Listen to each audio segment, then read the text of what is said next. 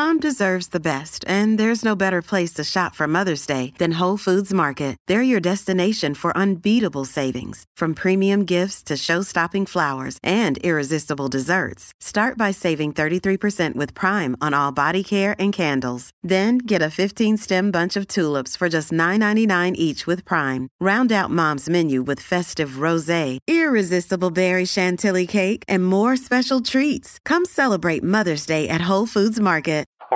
Robots Radio presents. In 2003, Pixar Studios gave the world an uplifting adventure that taught us all to just keep swimming. In 2020, we just keep moving through a flight from a friend.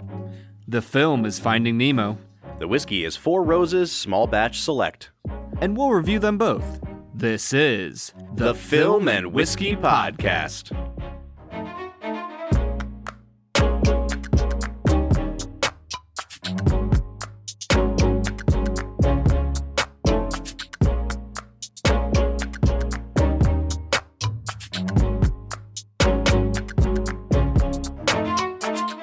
Welcome to the Film and Whiskey Podcast, where each week we review a classic movie and a glass of whiskey. I'm Bob Book, I'm Brad G.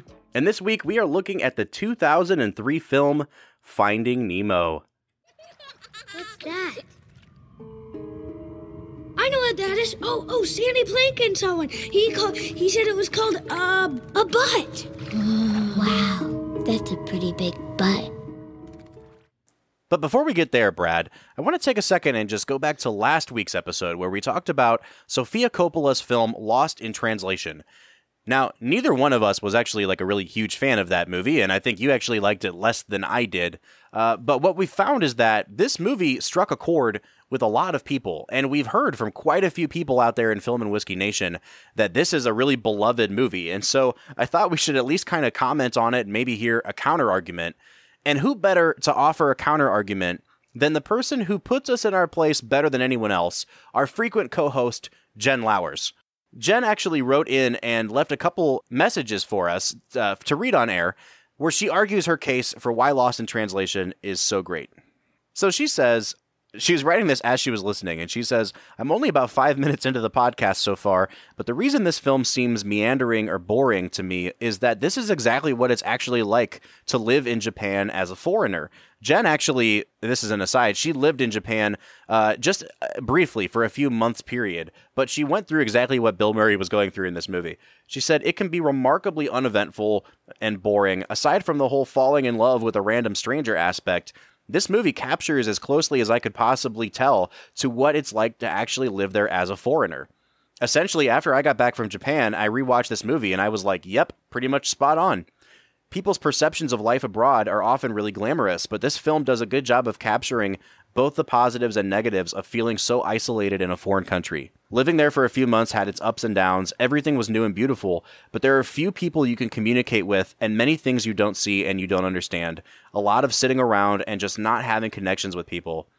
I totally get where you guys are coming from, and this movie probably isn't even in my top 100 or even 250 best films of all time list, but it's a personal favorite now because it resonates so deeply with a huge part of my life. Yeah, honestly, I, I don't think we considered it from the angle of how does this movie reflect real life experience? And that's probably a big angle that we missed. Yeah, absolutely. I mean, and that's something that I think any movie can have that sort of personal connection to. I've never had the experience of living abroad. I, I have to imagine that you do feel that sense of isolation where you're surrounded by people, but those those barriers of language and and culture can really keep you feeling lonely even in a crowded place. So, thanks again Jen for kind of pointing out those personal connections that you have to the film and you know, when you consider it from that aspect, Brad, I really do think the movie did a, a pretty good job of demonstrating that. All right, so with that said, what do you say we get into talking about Finding Nemo?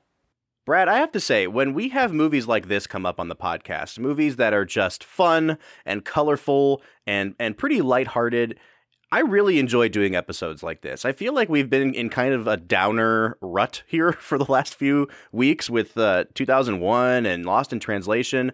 And it's really refreshing to just watch a movie that I'm already familiar with, a movie that I know I like. It, it has some really deep messages to it, but overall, it's just a fun movie. Bob, I I don't know if I could disagree more.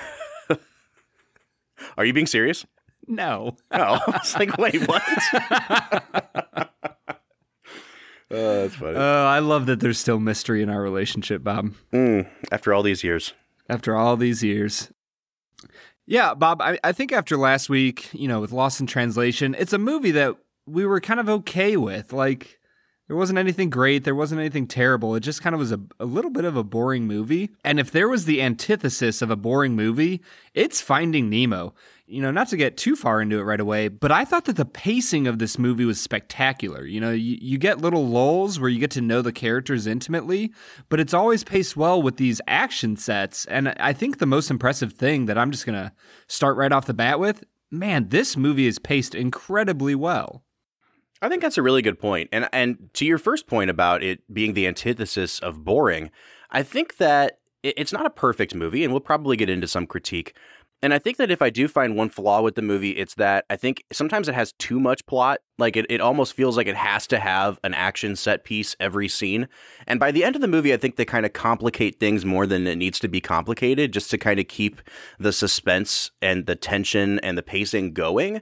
But you're 100% right, Brad. The pacing of this movie, it's it's almost nonstop, but then you get these wonderful little moments of character building and they're placed in just the right spots in the movie for it to really kind of land those emotional notes that it needs to land. All right, so Brad, I think most of our audience has seen this film. This is I mean, any any Pixar movie is going to be well seen by our audience. But for those who haven't seen Finding Nemo or those who need a refresher, it's time for our favorite segment, Brad Explains. So Brad, can you break down the plot of Finding Nemo? Yeah, man. Nemo goes out and touches the butt and all hell ensues. this really is a cautionary tale against assault, I think. I yeah, I mean it really Don't touch is. butts. Don't go to strip clubs. Don't touch butts. You know, it's just a bad, bad thing to do. Oh. So, Finding Nemo is about a young fish named, lo and behold, Nemo. He is the lone remaining child of Marlin, who is a clownfish. Uh, when Marlin and his young wife were about to have 500 little fishy kids, uh, Barracuda came and ate his wife and children, which is super bleak. Um, but it really is a, a, downer of a beginning. It's a super downer of a, a, of a beginning, and and Pixar is really good at that. I mean, you look at their other films like Up or you know all sorts of stuff. You're just like, man, they uh they hit you in the feels. So he loses all of his children, all 500 of them, except for one. Uh, he finds Nemo, who has a lucky fin that's a little bit damaged, uh, stunted, and so he's really protective of his one and only son. It's the last bit of family. Eventually, Nemo grows tired of this, and with some school friends, he swims out into the open ocean and is captured by a diver. And the diver takes him and puts him in his fish tank, and it turns out that the diver was a dentist. And so the rest of the movie is Marlin trying to find his way through the open ocean to try and find his son. And meanwhile, Nemo is in the fish tank with some new friends, and they're trying to help Nemo escape to get back into the open ocean to find his father. Yeah, it really is a movie that has a very simplistic plot. And in, in a sense, the movie, obviously, it's about finding Nemo, but it's also way more than that. It's a story about a father who's overprotective, learning to come to terms with what it means to trust people, to not have to be in control all the time. It really is uh, Marlin's journey as much as anybody else. Yeah, Bob, I think that the beautiful thing about this story is that you see growth happening from both Marlin and Nemo while they're separate from one another. You know, there's kind of this sense that while they're both there protecting one another, they're unable to grow. But when they have to face trials away from one another, that's when they grow. It's it's when they're taken out of their protection and put into a state of uncertainty and in a certain way suffering that that's when they really grow as characters. And I, I think it's a really fascinating story. I do too, Brad. And you know, we'll come back to talking about some of this more underlying stuff that's in the film. But before we get there, I think that the reason it's so successful is because of the quality of actors that they have in this movie. Oh, for sure. And I, I think, you know, this cast of voice actors, each one plays their role perfectly. They're super interesting. And I'm really curious, Bob, who is your favorite actor in this movie? Oh man, I mean it's it's hard to not say Ellen DeGeneres because she just steals the show, but that's also kind of what her character is supposed to do. You know, there's always a comic relief sidekick in a Disney movie like this. So I have to say, for for anchoring the whole movie down, I'd probably have to go with Albert Brooks as Marlin. I think that his character has to go to some really deep, dark, emotional places. I think that he he nails the humor when it's necessary, but he doesn't let his character tip into being just uh, you know a parody of itself. He always keeps the movie grounded in this chase, this search to find his son and bring him home. And I really was just impressed with the level of emotion in his voice all the way through the film. Yeah, I really think that Albert Brooks does a spectacular job as Marvin in this film. But you know who I actually think might have been my favorite performance? I loved Nigel the Pelican in this movie. he was pretty great, I, wasn't he? Like I beyond the the humorous, you know, a little bit of comedic relief that he brings, I thought that he just brought a lot of depth to the movie in kind of connecting the fish tank to the outside world. And when he's taking Marlin and Dory to see Nemo, and after they see Nemo lying supposedly dead in the plastic bag, and he takes him and he sets him back down, and he and he just says, "Man, I'm I'm sorry. I'm I'm so so sorry." I I don't know why, but his performance this time through just got me in the feels. I thought he did such a good job. Yeah, and not all of the performers in this movie really get a chance to shine or have moments like that that are written into the script. But like you said, Brad, this movie, the voice actors are perfectly cast. Even all of the fish inside the tank at the dentist's office, they just got the perfect voice actors for the character designs. No one really stuck out to me as like a sore thumb. Sometimes in, in animated movies like this, you get a voice that doesn't really quite match up with what the character is supposed to be. And I didn't find that at all in this movie. Everyone really played their part well, even if their their only job was to kind of serve the plot. I didn't think that anyone overdid it or underdid it. Yeah, I mean, you look at Willem Dafoe and Brad Garrett in the fish tank, and I was just blown away with how perfectly they hit the roles. Now, granted, it really was just Willem Dafoe and Brad Garrett being themselves, and you know, it wasn't a challenging script for them. But I thought that the roles that they gave them, I mean, it was it was just you know picture perfect for them to be who they were in this movie. Brad, I'm really curious to hear your thoughts on Willem Dafoe's character Gil because when they first introduce him, the way that he's introduced on screen, the music cues that come up, and then having that kind of sinister Willem Dafoe voice behind it, he's presented as a guy that maybe would end up being a villain in the movie. And he doesn't go that route. He actually really cares for Nemo and he he helps him. I think at first it's pretty clear that he has ulterior motives for wanting to get out of the fish tank. But as the movie goes on, those motives fall away and he becomes very supportive of Nemo. And yet at the same time, I really thought that throughout this movie, if there was one character that was really underdeveloped and underwritten, it was Gil. You don't get a lot of backstory about him. And I think for, for a lot of the movie, Willem Dafoe is still playing him as if there's going to be this big twist or reveal towards the end of the movie that he's actually going to sabotage Nemo somehow. And I really struggled with his character because I think they had a lot of opportunities to flesh him out more than they did, and they just never really used those opportunities. And it kind of made me wonder why it had to be Willem Dafoe in that role anyway, because at the end of the day, Gil doesn't really do much to help the plot along, and to get such a big name actor in that role, it, it almost felt like they underutilized Willem Dafoe in the movie.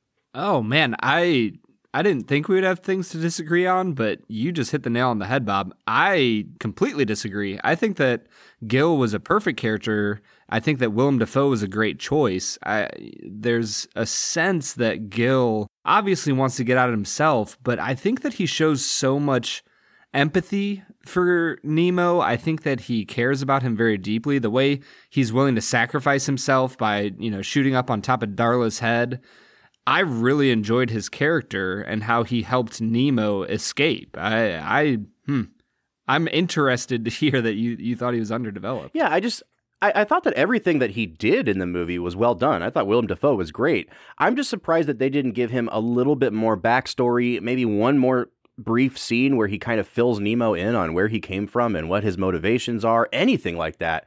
He was really just there to help Nemo get out of that fish tank. And at the end of the day, like he's not necessary to the plot. I don't need a ton of development for him.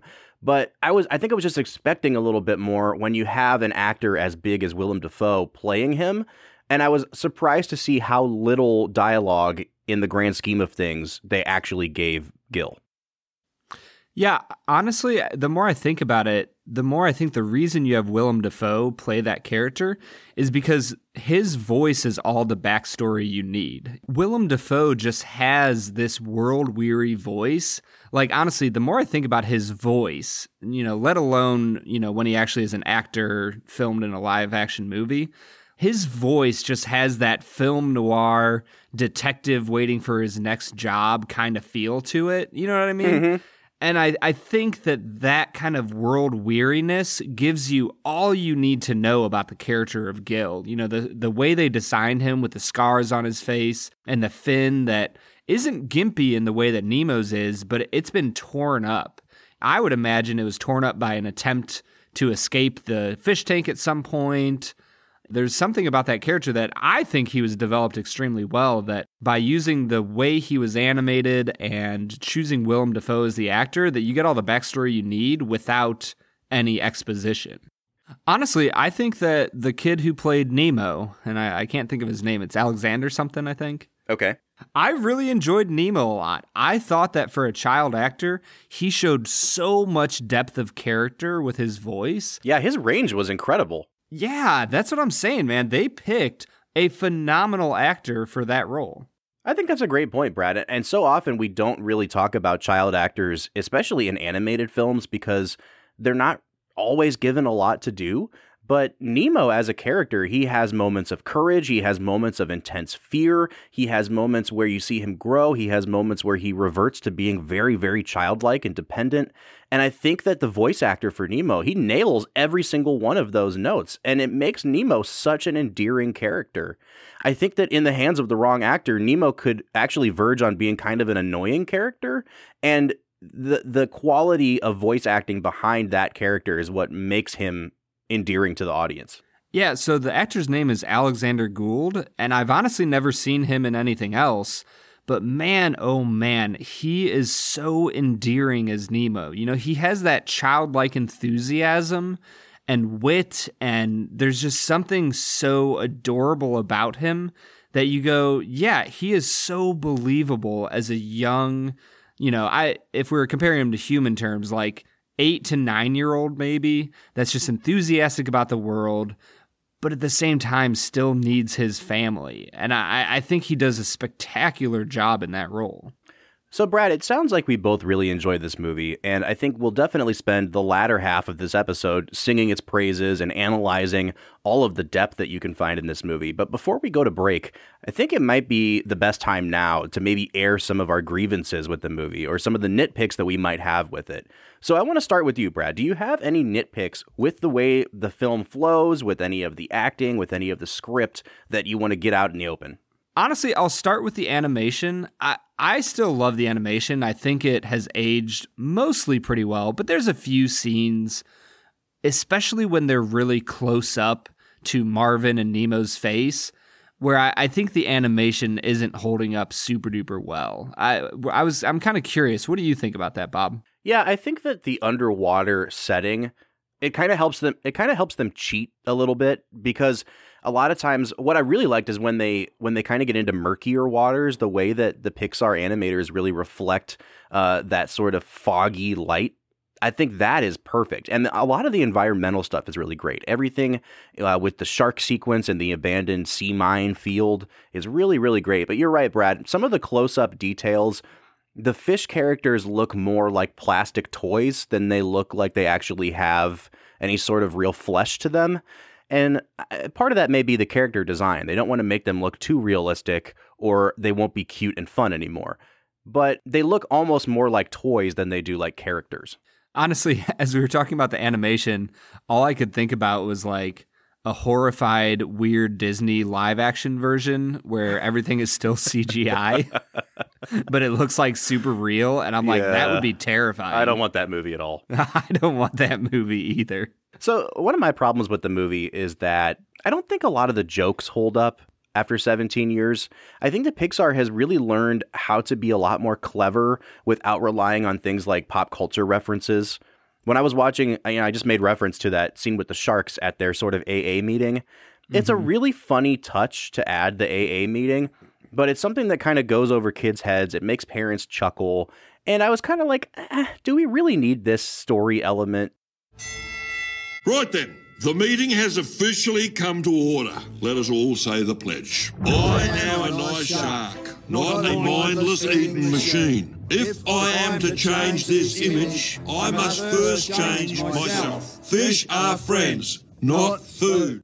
And then when Bruce gets a, a, a sniff of Dory's blood and, and comes after them, and they have that scene where he's trying to like ram in the door, and they, they put a Shining reference in there, and he says, Yeah. "Here's Brucey," and I'm like, man, I cannot remember the last time a Pixar movie relied on a pop culture reference because typically their scripts are so airtight that they make their own jokes and they don't have to rely on brand recognition to get a cheap laugh out of the audience.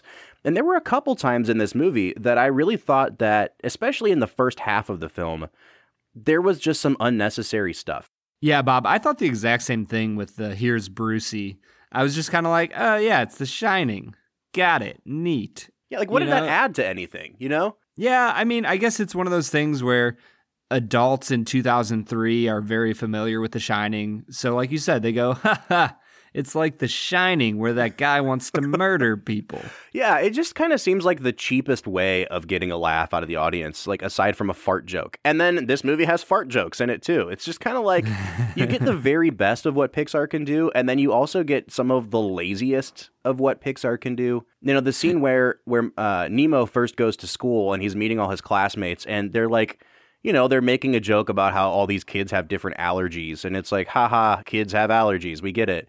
The one, the one kid is like, I'm H2O intolerant, and I'm like, okay, like, it's just, it's like they they they go one joke too far consistently in that Yeah. first third, first half of the movie, and I really did feel on this watch through that the movie didn't really find its footing until about the halfway mark, and then from that point on, I was like, this is perfect. This is a perfect movie. But that first half really was shaky at parts for me. You made me ink myself. Well, I will say, at least that joke has a payoff later in the movie where the dad does the same thing at the end when the sharks come back. But, like, you're, you're right. It's still a super cheap joke. Yeah, for sure. Yeah, I would agree, Bob. I think that the first half of the movie, they relied on gimmicks a little bit more than story. And so you get jokes like that. You get the AA meeting. I, I will say, though, I think one of the best pieces of animation is when the blood enters Bruce's nostrils. And that moment where you see his eyes, the Yeah. pupils dilate, and go Completely turn black. Yep. that was spectacular. Yep, absolutely. But yeah, you're right. The first half of this movie, I, I think it does struggle a little bit. It's a little bit gimmicky. But once you get past, uh, probably w- when Nemo tries the first time, you know, to make the tank dirty, he he swims up through the filter and puts the rock in. From that point on, you really see things start moving forward. Um, I think you could probably also pair that part once Marlin and Dory get onto the eastern Australian current and they're with the turtles. And once they get past that, it's really gripping throughout the rest of the movie. I think one of the things that that did kind of frustrate me is the way that some of these characters are drawn so broadly. Like, oh, the turtles are surfers, so let's give them the most stereotypical surfer dialogue or dialect Mhm. in the world. And and that kind of stuff after a while it just kind of rubbed me the wrong way. Even stuff like the way that all of the Australians talk, the fact that the guy lives on Wallaby Way, it's just like I don't know if Pixar would make this movie the same way in 2020 that they made it in 2003. After watching the way that they dealt with Mexican culture in Coco and how how sensitive and how well informed they were to other cultures, watching them take on cultures like, you know, the surfing subculture or the culture of Australians. And it, it was just like very, very stereotypical. And it did come across as a little bit lazy to me. And I just kind of wonder, like, how much better and how much more how much more subtle would this have been in 2020 as opposed to 2003? Yeah, I'm surprised that the dentist at one point wasn't eating a bloomin' onion from Outback Steakhouse. Yeah, he wasn't like smearing Marmite on everything. yeah, Bob, honestly, I hadn't even really thought about that a lot, but you are right. They just shove all of that in your face and it's very obvious. And I, I will say, I think part of it's, you know, played for jokes. I think that it's for kids to go, hey, you know, fist, noggin, dude. Yeah. Like, like that's a kid thing to enjoy. It's- and honestly, yeah, and it's funny and it's cute. Oh, he lives. Hey, dude! Oh, what happened? Oh, I saw the whole thing, dude. First you were all like, whoa, and then we were like, whoa, and then you were like, whoa. What are you talking about? You, mini Man, taking on the jellies. You got serious thrill issues, dude. Oh, awesome. oh, oh, my stomach. Oh, Oh, man. Hey, no hurling on the shell, dude, okay? Just waxed it. so Mr. Turtle. Whoa, dude. Mr. Turtle is my father. Name's Crush. But like when I when it was 2003 and I was 13, I enjoyed that stuff. Like like that, that's the stuff that I had fun with from the movie. So I will say I think they know their audience, but you are correct in saying I think that Pixar has matured a little bit over the years in the way that they use jokes in the way that they use cultures. Uh, they've gotten better at still making kids laugh and making it a kids movie, but just making it a little bit more mature.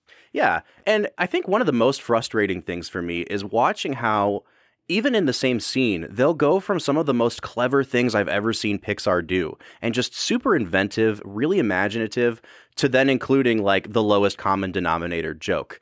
I keep going back to that sequence with the sharks. And as much as I love some of the touches, like you said, Brad, the, the shot of the pupils dilating and, and going all black, and just the setting of it. Like, who would have thought to to make one of their their set pieces be an abandoned minefield? You know, like it was just so inventive, and like, who would have thought of this? But then at the same time, its placement in the movie doesn't quite make sense to me because Nemo has literally just been kidnapped. He ran into Dory, and the very first thing that happens to them is they get kind of kidnapped by these sharks and taken to their AA meeting. And within five minutes, they put Marlin up on you know the stand and, and they're saying like tell us a joke. And Marlin's up there telling a joke and I'm like dude your son literally just got abducted 7 minutes ago. It, it's just really weird kind of if there is a pacing issue in the movie I think that's one of my problems with it is that sometimes we go from scene to scene with such like whiplash that it doesn't quite make logical sense that Marlin would be going along with it 5 minutes after his kid got taken away you know Yeah, Bob, honestly, I think when you were talking about the scene with all the mines and the abandoned submarine, it honestly reminded me of an old, old film that Don Knotts starred in called The Incredible Mr. Limpet. Have you ever seen that? No, I've never even heard of that movie before. You man, I remember watching this as a kid. Don Knotts somehow turns into like a dolphin or some sort of fish creature, but he's still able to like communicate with humans.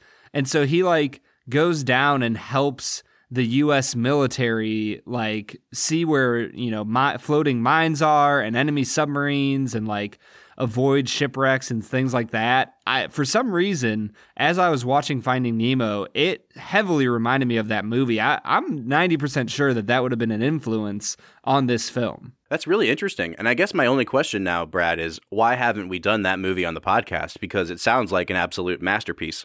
Yeah, I don't know what we're supposed to be watching next week, but can it, man? We're we're watching The Incredible Mr. Limpet, 1964. All right, well, I think I've gotten all of my grievances aired at this point. It it might be time for us to hit pause now, Brad, and try this Four Roses small batch select. What do you say?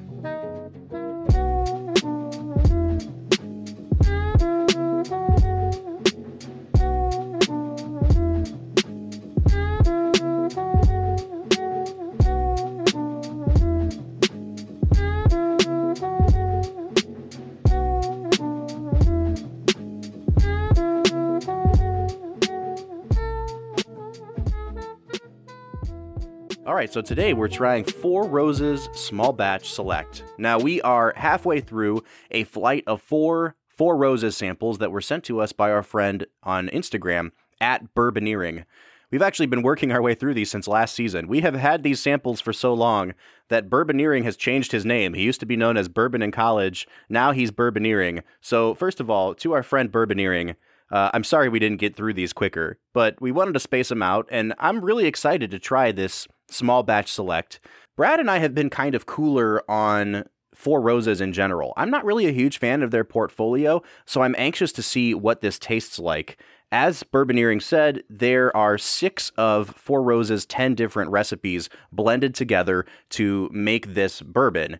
It is uh, no age statement, which means it has to be at least six years old. I believe it's a blend of somewhere between six and seven years in age, and it's 104 proof, so it should pack a pretty good punch. Brad, what are you picking up on the nose of this small batch select? Well, let me give it a sniff and see what happens.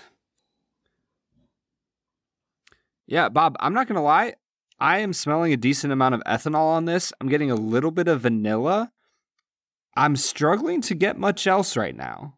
Yeah, I don't think this nose has a lot going for it, Brad. Uh, there's there's a lot of alcohol in the nose, and I get a ton of wood. It's like oak and alcohol, and when I really try to find other notes in it, the only thing I'm really getting is pepper, and I think it's black pepper, like fresh cracked black pepper. It's a very spicy nose. There's not a lot of sweetness to it, um, and the alcohol is very forward, which I'm kind of concerned about what this is going to taste like, given how harsh the nose on this is but it does remind me of something like a Weller Antique. That one doesn't really have quite a you know a complex nose to it as well. So I'm gonna stick at a six on this. I I, I don't hate it, but it's not really giving me much to work with. Yeah, I'm gonna go right in the middle. This is about a five. There's I can tell something's gonna happen, but it's not giving me enough to get me excited. All right, let's take a sip.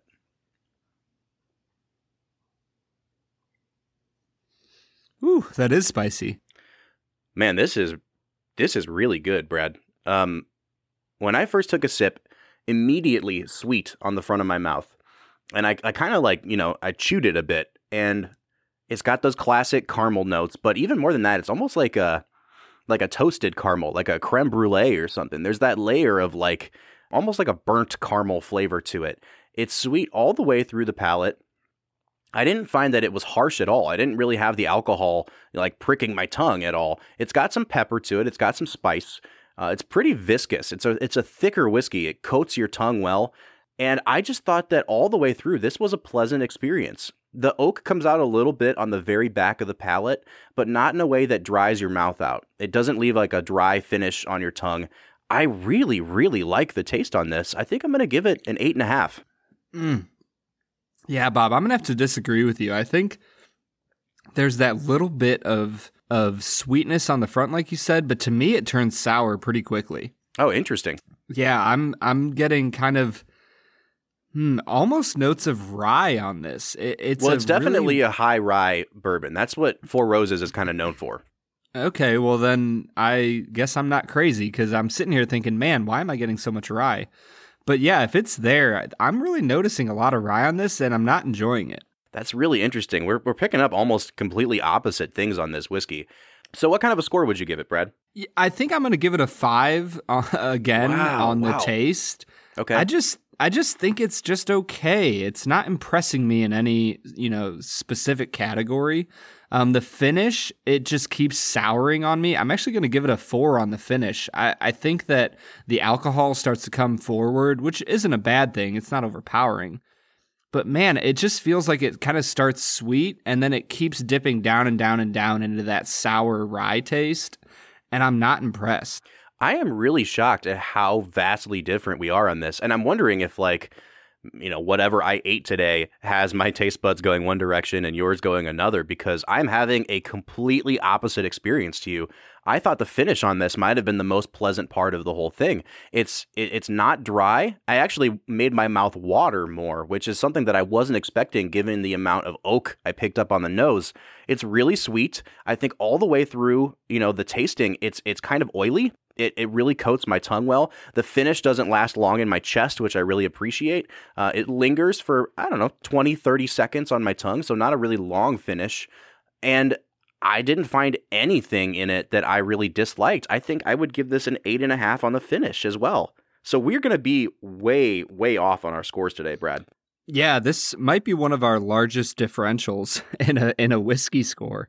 Uh, I'm curious about how well balanced do you think this whiskey is? I think that the taste and the finish are almost identical to me. Like everything I got in the taste carried through to the finish. It was a really pleasant experience. The nose was kind of lacking for me, and a lot of the notes that I picked up You know, even now on the finish, I'm getting some of that sort of like caramely cheesecake flavor or that creme brulee that I got on the taste, and none of that was present on the nose. So I think that overall, I'd probably give it an eight on balance, just because the nose was such a significant difference from the taste and finish.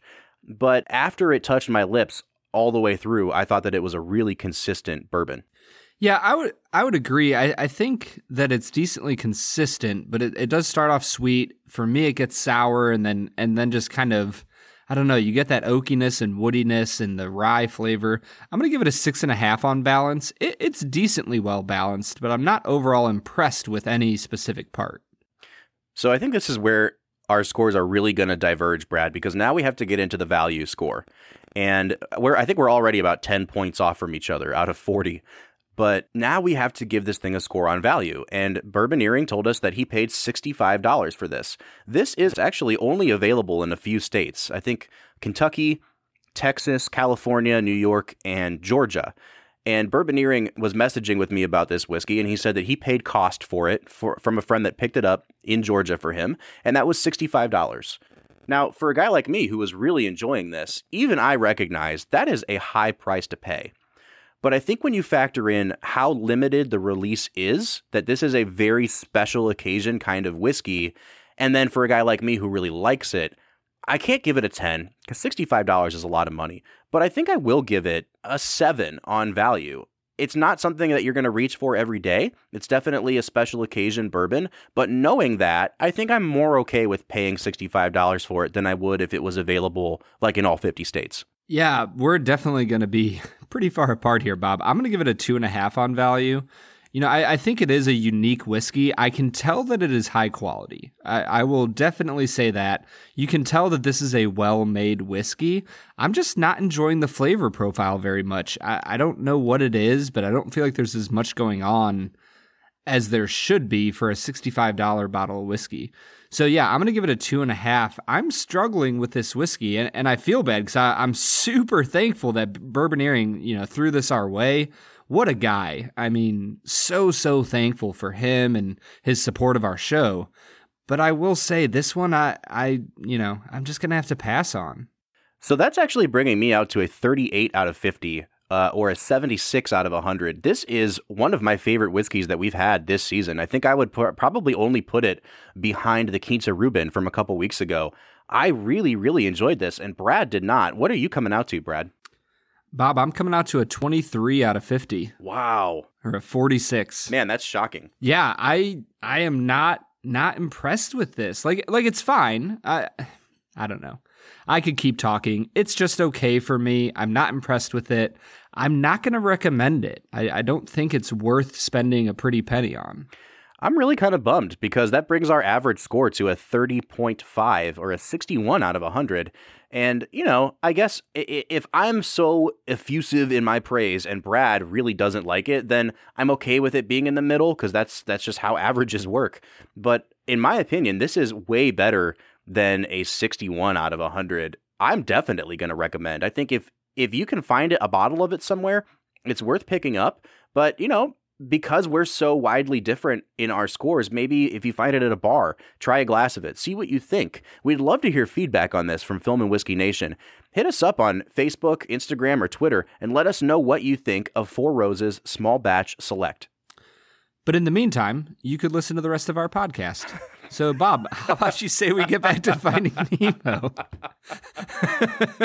I didn't mean stop listening and go do that. oh, man. Let's get back into Finding Nemo, Bob. How about it?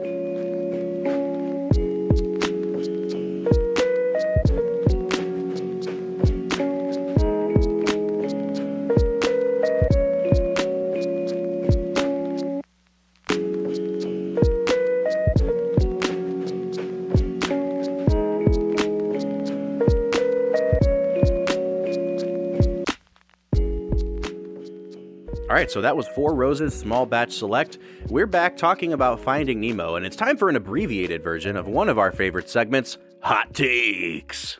Hot Takes. This is where we read one star reviews of the movies that we're talking about on the podcast and try to figure out if the people who wrote these reviews have any validity whatsoever. Spoiler alert, they do not. So, Brad, you have our hot take for the day. Why don't you tell us where it comes from? So, our first and only review is coming from username Mad Pig Mad Pig. And their review is titled, My God, this is not a children's movie. The average viewing public must be extraordinarily callous these days to not to be at least a little bit shocked by the movie's content. This film has the emotional elements of a Holocaust film with the overtones of a horror film. They should have named it Instant Nightmare in a Film Can. This is by far the most emotionally brutal cartoon I've ever seen, and the fact that it was marketed as a kids' movie is unbelievable. The movie begins when an entire family of fish, with the exception of the father and one of his sons, is slaughtered by what looks like a barracuda. When the son, Nemo, goes on a school field trip, he almost does something stupid because of peer pressure. His father then threatens to take him out of school, to which Nemo replies by doing something markedly stupider out of spite, resulting in his being captured by a diver and taken away in a boat. The father spends the rest of the movie following the direction of the boat went when it disappeared. During his journey, the father finds another fish with which he can have emotional issues and repeatedly encounters creatures that are introduced in a horrific enough fashion so that it probably kept hundreds of children's beds wet for weeks after the film's premiere. The combination of the odious, depressing characters and the slasher film style directing slash music that most of the film seems to possess culminates in producing wastebasket fodder, even more potently unwatchable than The Chronicles of Narnia, The Lion, the Witch, and the Wardrobe from 2005 one star. Brad, I'm kind of surprised that we found any one star reviews of this movie at all. I thought this movie was pretty universally beloved. But I will say that I don't think that hot take is completely without validity. You know, even when we finished watching this movie, my wife asked me what I thought about it on this watch. And I told her, and she said, You know, I was really surprised this time around at how sad this movie was. There's just a lot of sadness happening in this movie. And we had a really good dialogue back and forth about that this is something that, first of all, you mentioned this already. Pixar is known for kind of bringing those those sadder elements of life into their films. But I don't think that's a bad thing. I don't think that children's movies always have to be happy and goofy and bouncing off the walls. I think the moments of quiet in this movie and reflection, I think the moments where the parental figures have doubts and regrets. This is a movie that is as much for parents as it is for kids. And I think it's emotionally healthy for kids to see characters get sad on screen, to have to deal with some of the, the more complex issues of life, and that we're not hiding it from them until it's too late. You know, I, I really love that this movie can balance those two things. And I never saw that as a drawback. Yeah, Bob, you are 100% correct. I, I, think that movies, you know, that are marketed for children have an opportunity to be so importantly educational and not in the sense of like learning that sea turtles can live to be 150 years old.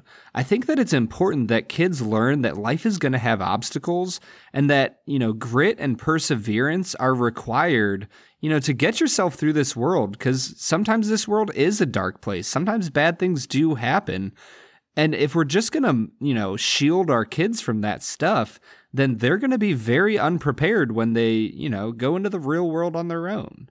I think this might be a good time for us to kind of segue into talking about our analysis of the movie or some of the things that we saw underlying, you know, the main plot of the film. And the thing that really stuck out to me, and it may be because I'm a dad and we're going to have another kid here soon, but like, I think more than any other Pixar film, this is a movie about parenting. I think sometimes people look at uh, Inside Out as a movie that's kind of about parenting, but it, when I compare the two, Inside Out is really a movie about growing up and navigating the emotions of uh, adolescence. And I think this movie is the one that's really for parents. Watching Marlin go on his journey of discovery. You know, it's a journey to find his son. And I think even that is a metaphor. He's finding his son because his son got kidnapped, but he's finding his son in how he learns how to be a parent. He's finding that Nemo is capable of doing more than he thought he was. He's not handicapped, you know, by his his special fin or whatever they call it. He's smart and he's inventive and what it takes is Marlin learning to let go of his desire to be controlling and keep Nemo safe. And that's the lesson of the film is whether it's in friendships, whether it's in, you know, parenting, you have to be willing to trust other people. And you see it in the way that Marlin interacts with Dory and then later on in the way Marlin interacts with Nemo. And I think that's what makes this movie have such emotional heft for me is that it's it's someone discovering as much about himself as it is about, you know, finding out that the world is bigger than just him. Daddy, Oh, thank goodness. Dad, I don't hate you. Oh, no, no, no. I'm so sorry, Nemo.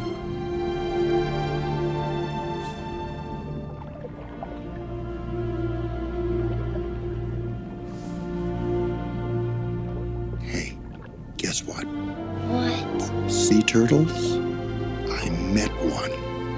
I. And he was 150 years old. 150? Yep. Because Sandy Plankton said they only live to be 100. Sandy Plankton? Do you think I would cross the entire ocean and not know as much as Sandy Plankton? he was 150, not 100. Yeah, and I think the scene that most clearly, you know, shows that growth is when they're in the whale and Marlin is afraid that they're going to die, you know, and Dory keeps saying that she can speak whale and the whale tells them to let go, you know, and Marlin is sitting there holding onto the cliff and you have this sense of like if we let go, we are going to die. And when Marlin asks the question, you know, how can I let go? How do I know it's going to be okay? Mhm. And Dory just simply goes, You don't. You don't. Yeah. I mean, that, you know, the scene might be a little bit over the top, but it's just beautiful. Well, that's the thing. It's it's it's on it's really on the nose. Like it's not subtle at all, but it's super necessary at that part of the movie. And I think you're right, Brad. It absolutely works. And it's the expression on Dory's face. It's that kind of blank smile that she always has. And she's like, "You know, you don't know." And that's okay. And I think using Dory's limitations, if you want to call them that, her her short-term memory it's not a gimmick. It really does play a huge role in the plot. And that's why I didn't mention it earlier when I talked about some of my problems with the script. They use Dory's short term memory to such huge effect in this movie. And it's in that scene, and then also in the scene where they go through the jellyfish. And they go through the jellyfish because Marlin is stubborn and doesn't trust her. And when they finally wake up and they've been rescued by the turtles, there's just this really nice subtle moment where Marlin looks down and he sees that Dory has been scarred by what happened from the jellyfish. And there's no comment on it, and she doesn't even remember that it happened. And I really love that touch because I think really subtly what it's communicating is sometimes in relationships, whether it's a friendship or, or any other kind of relationship, a short memory is a good thing. Like she forgot about what he did to her. And I think because she was able to kind of get over it like that, it helped Marlin grow as a person. And you're totally right, Brad. In that scene inside the whale, they use it to such great effect, and it really does catapult his growth as a character over the top.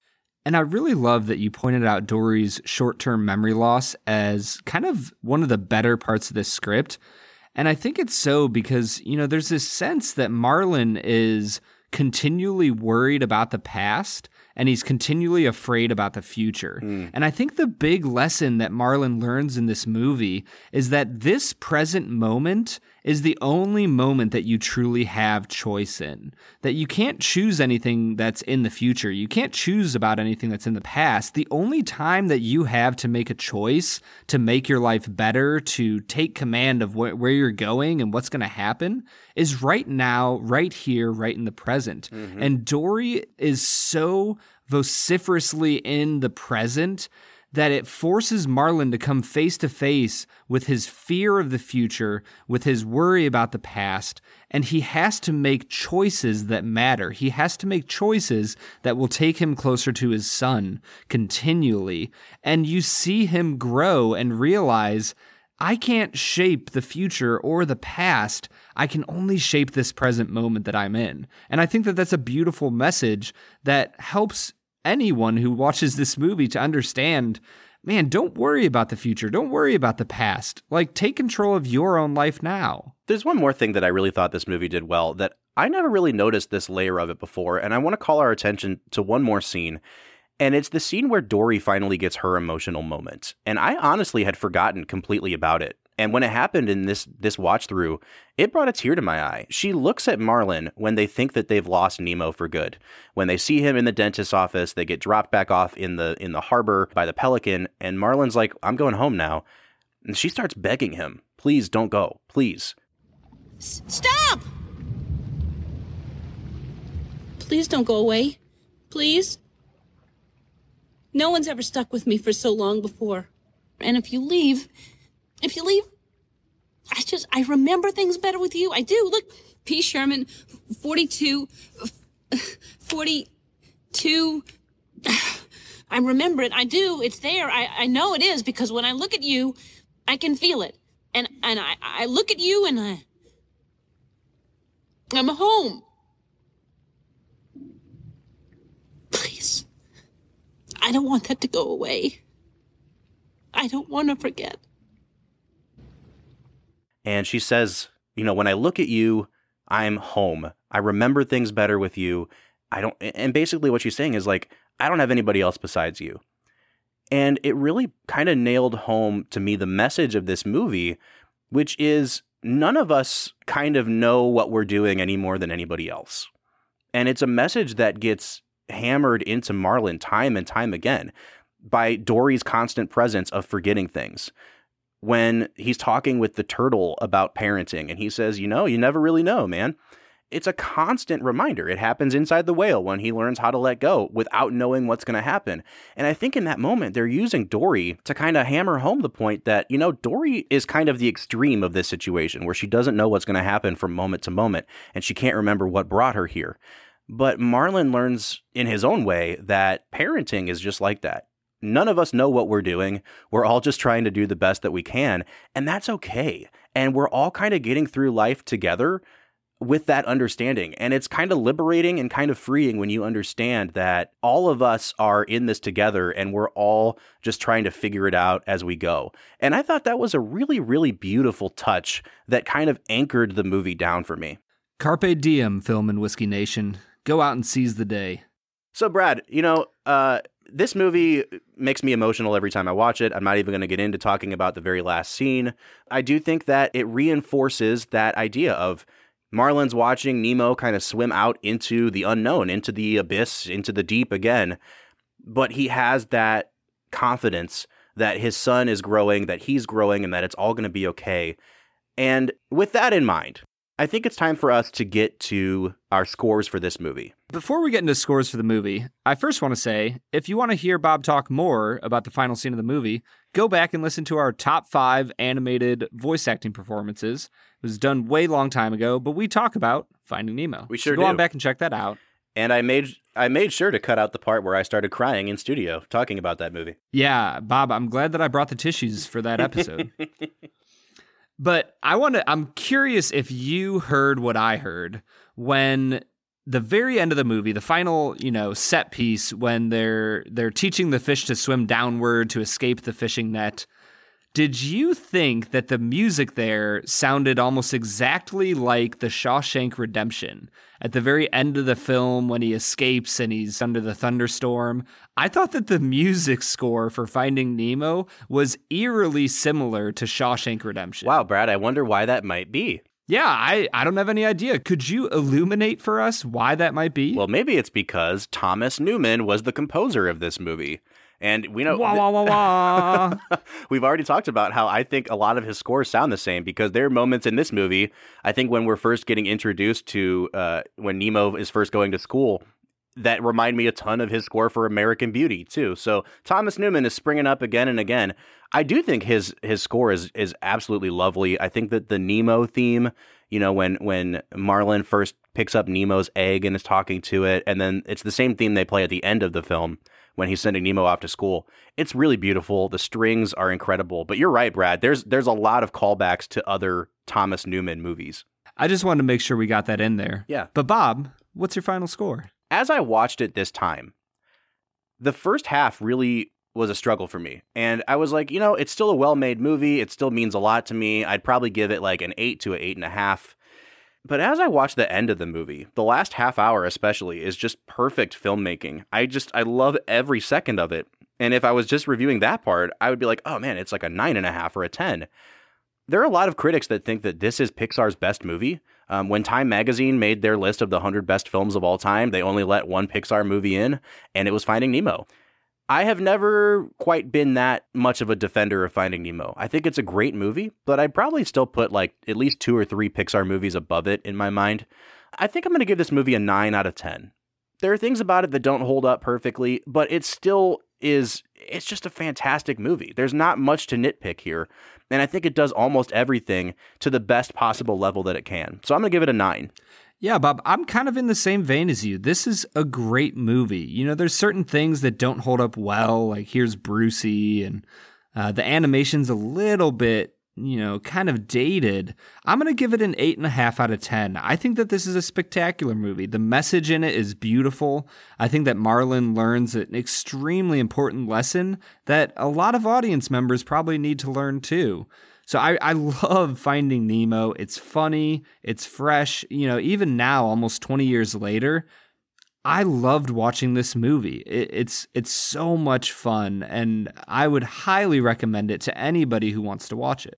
All right, but we want to know what you think, so please get on social media. You can find us on Facebook, on Twitter, or on Instagram at Film Whiskey. Or you can give us a call. Our phone number is 216 800 5923. Once again, that number is 216 800 5923. Call in, let us hear your voice on Finding Nemo. Next week, we're going to be switching gears pretty hard, Brad. We are going to be talking about the 1999 M. Night Shyamalan classic, The Sixth Sense. You know what, Bob? They are less far off than you think because these were two spectacular child acting performances. That's true. That's true. I'm excited to get into it. For the Film and Whiskey podcast, I'm Bob Book. I'm Brad G. We'll see you next time.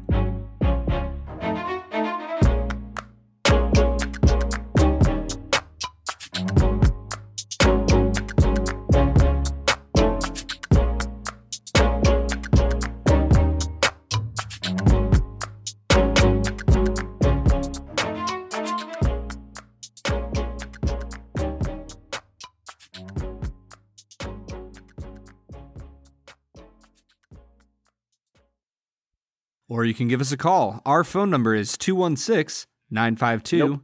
I'm giving out my own phone number. Our phone number. I was really confused two- because it was so far off. I was like, where are you getting this combination of numbers, Brad? If if you want to give me Brad G a call, well, I'm not giving you the rest of my number.